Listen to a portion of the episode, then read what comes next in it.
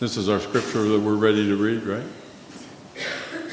Let's read this. Uh, let me read this with you. It's from Psalm 130, verses 1 through 6, uh, from the message. Help, God. The bottom has fallen out of my uh, life. Master, hear my cry for help. Listen, listen, listen hard. Listen hard. Open your ears Listen to my cries for mercy. If you, God, kept records on wrongdoings, who would, who would ever stand a chance?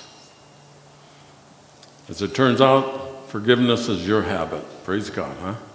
And that's why you're worshiped. I pray to God, my life, I pray my life is a prayer and I wait for what he'll say and do. My life is on the line before you, God, my Lord, waiting and watching till morning. Indeed, waiting and watching till morning. My friends, this is the word of God for all of his people. Thanks be to God. Praise God. I want to share with you this morning I want to share with you this morning that we're on a journey. It's a difficult journey, it's a hard journey, it's a journey that um, we can't make by ourselves. It's a journey that we need the presence of God in our lives. It's a journey that we need to cry out and say, I'm waiting, Lord, for you to, to give me direction. All these, all these years that I've been doing these Lenten services um, have been journeys. But this one's just a little bit different this year, isn't it? Um, because of everything going on around us. But I remember, I remember um, one time we had uh, uh, seven churches that got together and we would do a Lenten service the, in the evening. And um, the one year that we were doing this, the whole focus of every service was to be about the journey that we're on of forgiveness and God's grace and His mercy in our lives and, and making decisions upon whom we shall follow and uh, focusing in on repentance. And I remember that uh, I had asked a friend of mine years and years before this, I said to him, I said, John, if the Holy Spirit would ever touch your heart and you wanted to play something, you just get up and play it. You don't have to come and ask me. That was in our church. I didn't give him permission to do that anyplace else. But I said, You don't have to ask me. You can just get up and go play. If it's, he was, um, he was one of those um, ladies, he was one of those folks like Jackie. He could make the, the keys sing. And um, he didn't play all the time. He didn't want that, but he would play every once in a while. But I said to him, I said, if the Spirit of God ever touches you, you can go ahead and, and do that. And he knew the focus on our, on our um, evening services for that uh, Lenten season was going on a journey. And so it was um, quite crowded, probably a little over 100 people there out of the seven churches. Every Sunday night we would get together and, and have a different pastor, you know, share. And it was, um, it was a, um, um not a lighted place like this at night. Of course, at seven o'clock it was darker, but it was it was light enough. You know what I mean? It wasn't bright. Anyways, before the service started, and it seemed like everybody was there, and we were just getting ready to start. I saw out of the corner of my eye, I saw John move, and I thought, gee, I wonder he, he's going because he never moved. He, he was always steadfast right where he was at, and and just a great servant of God. And I saw him move, and, and he went out of, the, out of the peripheral of my eye, and I didn't see what happened. And then all of a sudden, I heard the piano turn on, the keyboard. It wasn't a fancy keyboard like this, it was just a little keyboard, you know. But I heard it pop. Oh, Fred, you know, I heard it pop when he turned it on, and I thought, oh, John's going to play. Now, nobody had said anything in the service yet. And John got up there and he played, um, he played the Via Dolorosa the journey, Christ's journey, the Via Dolorosa. It's on the wall in case you don't know it. See it on the wall all the way around? This is the Via Dolorosa, the way of Christ. In the Catholic Church, they're, they're um, very prominent all year long. on, on the wall. Um, he played the Via Dolorosa. And then he got up and he shut the, he shut the keyboard off, got up, went over back down and sat down. And it was about, it was, it was, a long version of it. And, um, and um, I looked at everybody else as I stood up to introduce everything, and I said, We should ask John to come up and just play. And that would be the way we worship God tonight. The Holy Spirit was so powerful in that moment. In that moment, God fell down in our midst, and, and we had to celebrate that time. And it was, it was probably, of all these Lenten seasons, these journeys I went on with Lent, it was probably the highlight that night one Easter morning was really good, but that night was the best night that I can remember of being on that journey of finding forgiveness in your life and hearing God's um, keys being touched that way and telling us we're on this Via Dolorosa, we're on this journey with Him. And I thought about that as I've been thinking the last couple of weeks and, and thought about that journey that we're on and, and um, how difficult this journey has been and it will be yet, even. But I was thinking about the history of our church, uh, God's church, and, and um, how this um, Via Rosa, this journey that we're on, has changed over the years. And I want to give you, um, just this morning here, three things that are real quick. You're going to get out of here so early, you'll put, we'll beat the Baptist to the restaurant.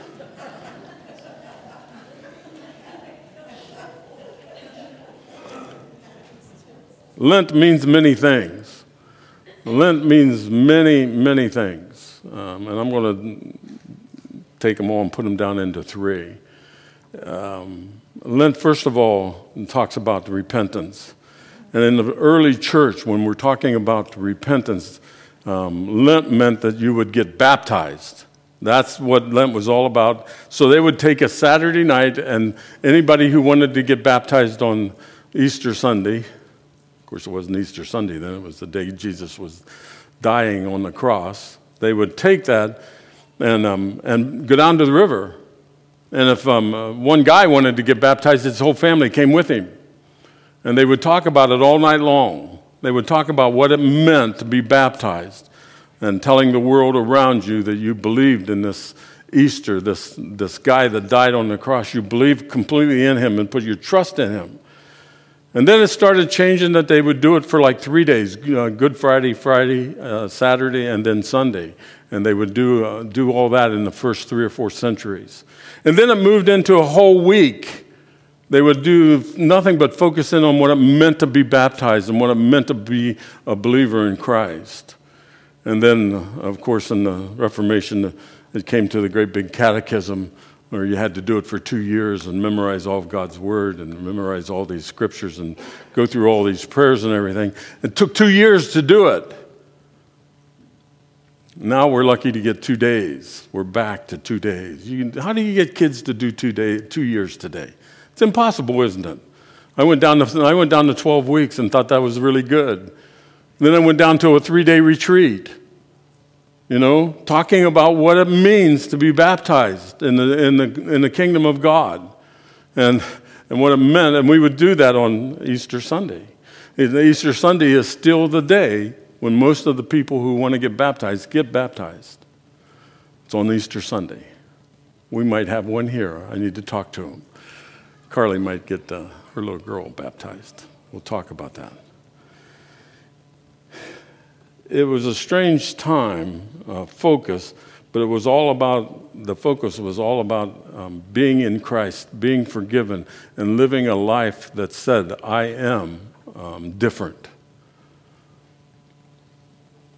And that is still a contention in the church today of how we do it and everything like that.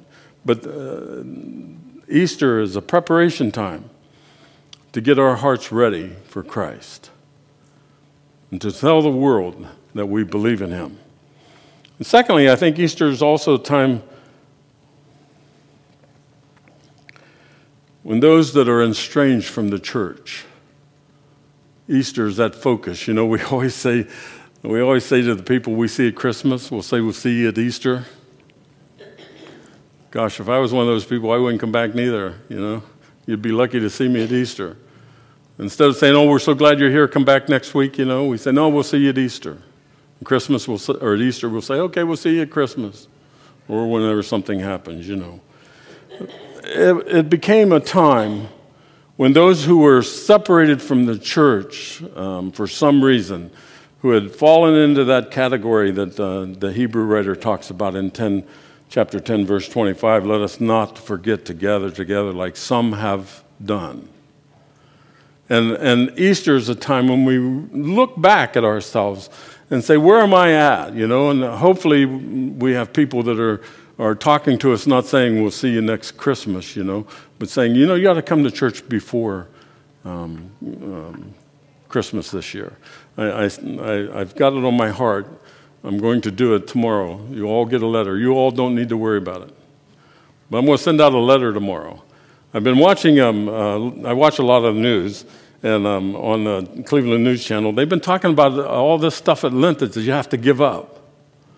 And I'm, I'm watching them one day talk about that, and, and uh, one girl that I like real well that had the twins, I don't know her name but or anything, but, but she does real good. And, and she was talking about everything that she thought she might give up. And it dawned on me that I have something that we should give up, and I should give it to everybody. So I'm going to send out a letter tomorrow, an email, and it'll go like this I have a great idea of, about how we uh, have to give up something. And I have the perfect thing to give up this year. And then I'm going to say, let's give up not going to church. Now, you guys don't have to worry about that. But everybody else, I hope they get this that, that it's a, this Lent is a time when we're estranged the, from the church that we come back. Well, that's all I'm going to say. Let's give up not going to church. I'm not going to say anything more. Have a blessed Easter. See you later. How do you think that would hit you? Somebody might say, I'll slap that guy for Jesus. I'll see him Christmas. but it's a time for us. Uh, when, when you think about what's going on down at Asbury, for example, when you think about what's going on at Asbury, everybody thinks that's for, um, for um, uh, that revival that's happening there is for people who don't know Christ. It's not, friends. It is. It is. The prayer is that uh, at a revival, people who don't know Jesus would get excited about Jesus and come to Him. That's what Easter is all about. The people that don't know Jesus. But Easter is also about those folks that know Jesus that's who this revival's for. That everybody that's going there to Asbury College, let me uh, almost assure you, I can say without being judgmental, 99.9% of them know Jesus Christ because that's the kind of school that is. And, and who's in this revival? Christians. And that's what we're supposed to do in this Easter season. We are supposed to get our lives excited again about the, uh, discovering that first love. You know that first love that I'm talking about? The first time you fell in love with Jesus and, and you couldn't get done doing enough for him. You wanted to be on this board, you wanted to do this, you wanted to do that, and, and, and just live your whole life for him. That's what Phyllis Ann did with me, in case you didn't know it. She, she met me, and then her whole life changed. And she, all she could do was think about me. You know what I mean, Doug? Her whole life revolved around me. Oh, shoot. You know, she didn't even tell people she was married at work for about six months after she's married. Because she didn't want to, you know, if it didn't work out. oh, I think that's the way I was with her, I guess. It's that when you get that first love, that first excitement, and you want to do everything you can. That's what Easter is all about, I think. For our individual purpose, it's to get us excited again, um, especially, and I say this gracefully, especially if we're, we're not here in worship and we've made excuses. And bless the, I, I said to somebody the other day, and I, I mean it sincerely with my heart, they said something about they, they couldn't get to church right now because their kids all their basketball games, their football games, all their track things, and all the, everything else is when? Sunday morning at 10 o'clock. And I just looked at him and I said, Well, I think God wants you to be with your child. Amen? We can go to church. I understand that. He wants us to be in church, but we can do that also, but that child needs that support today. Amen. I don't think God would want us. Uh, I don't know if I ever told you this. Let me, well, maybe you won't get out of here. Let me tell you sto- story real quick. When I was in seminary, classes were, ex- were extremely expensive for uh, uh, our time and what we, the income we had was extremely expensive. And, and, and it was terrible if you had to take a class over. And I had to take one over in seminary. And um, it was a, um, a four hour class every day from two o'clock, uh, from uh, two o'clock to, to six o'clock every day. It was, a, it was longer than that. It went till eight. So it was from four to eight every day, or um, um, Tuesdays and Thursdays. It was four hour class. So, so every day I would get up and leave at six o'clock every Tuesday and Thursday. Uh, this class I would get up and leave, and it was a big classroom, not quite this big, but a big classroom, and there was a door back there and a door up here where the professor stood, stood that you could go out into the hallway and leave. Well, every day at six o'clock I would go out the back door back there and leave. And about the third time I did that, he, he met me out in the hallway. Because you could see me walking down. And so he met me out in the hallway and he said, I need to know, what in the world are you doing? And I said, uh, Well, my son plays basketball in exactly an hour. And it takes me an hour to get to where he's at. At seven o'clock, you know? He said, uh, You mean to tell me you're leaving this class to go to your son's basketball game? He said, What's your, what, is, what is just a little bit more important here, boy? And I didn't even answer him. I didn't even answer him. If he needed to answer that, that question, he didn't know what was important. And it wasn't that stupid class. Amen? I, went, I just walked by him. He didn't think that was too funny. I had to take the class over again. I, I told him, I met him at Christmas during the Christmas break, and I said, By the way, hey, Merry Christmas. And he said, What do you mean? I said, Well, I gave you a $4,000 gift. Aren't you happy?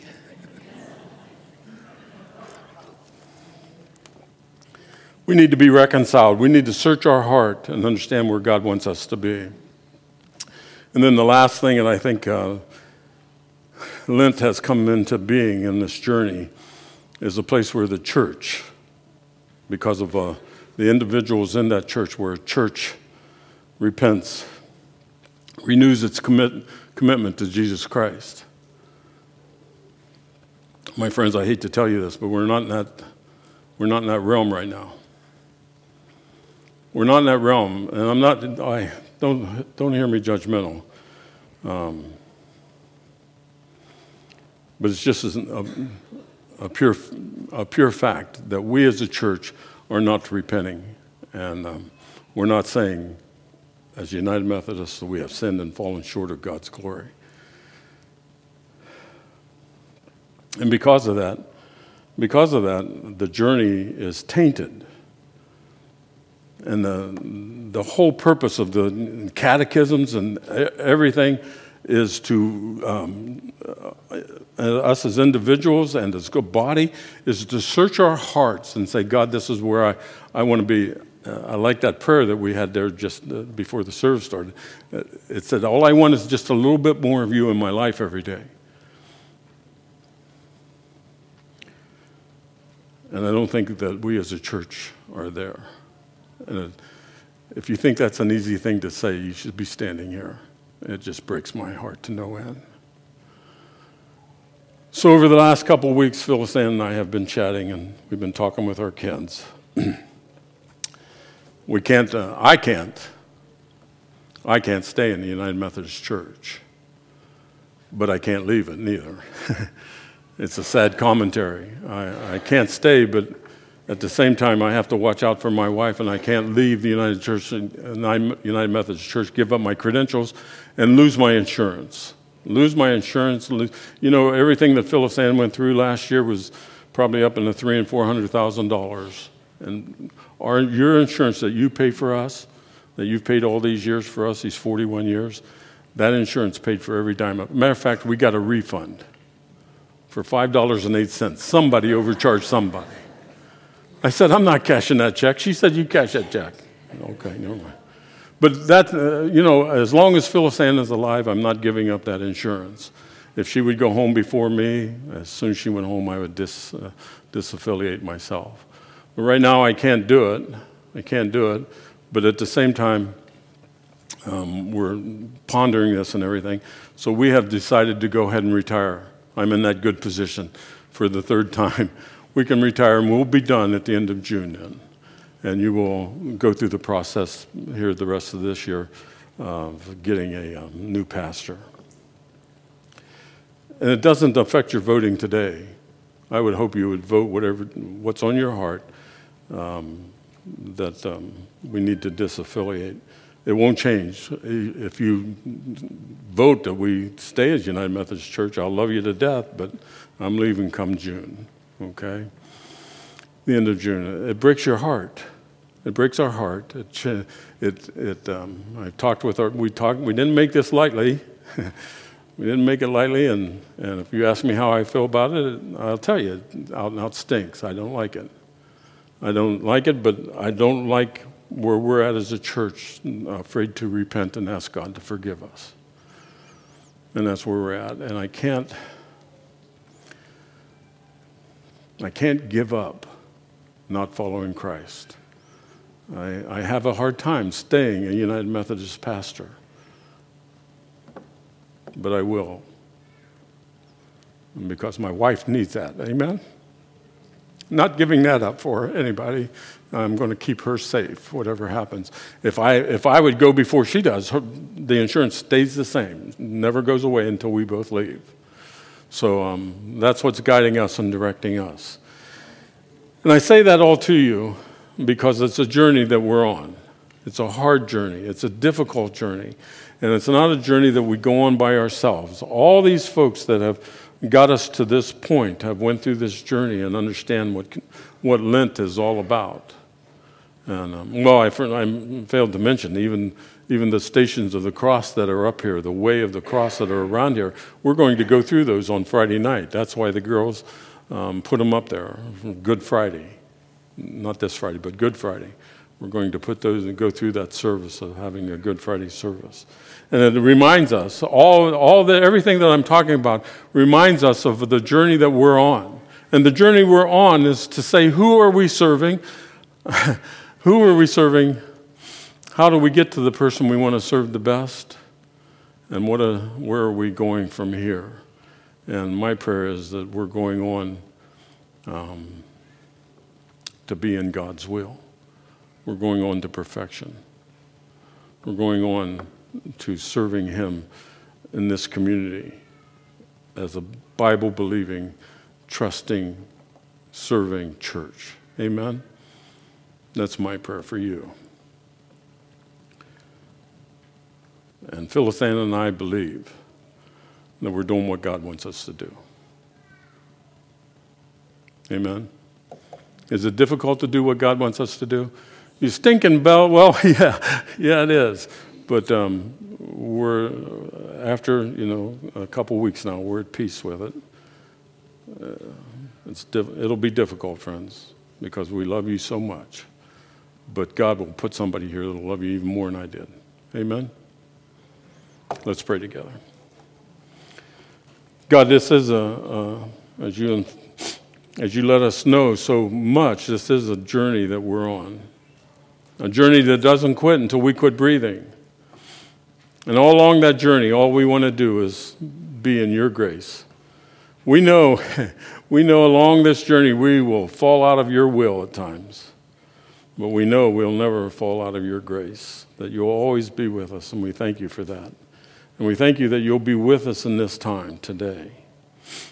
Today, as we make a bold statement to this community that we believe in you, we believe in, in your love and your grace. We believe that you, you are the one that you gave to die for our sins, your son. We, we believe in that, Lord. We trust it, and we're not, we're not veering away from that. We ask the question of how are we going to get there and who are we going to follow? And the answer is simple we're going to follow you. Follow you, Jesus, all the way. All the way. So we need your presence in our lives in this time right now. And we come before you as your, your children, renewing our hearts with you as individuals and as a church. And we just pray you'd be with us today. Guide us and direct us. Be with, be with your church. Be with your church, Lord. Be with us, we pray today in Christ's holy name. Amen. Amen.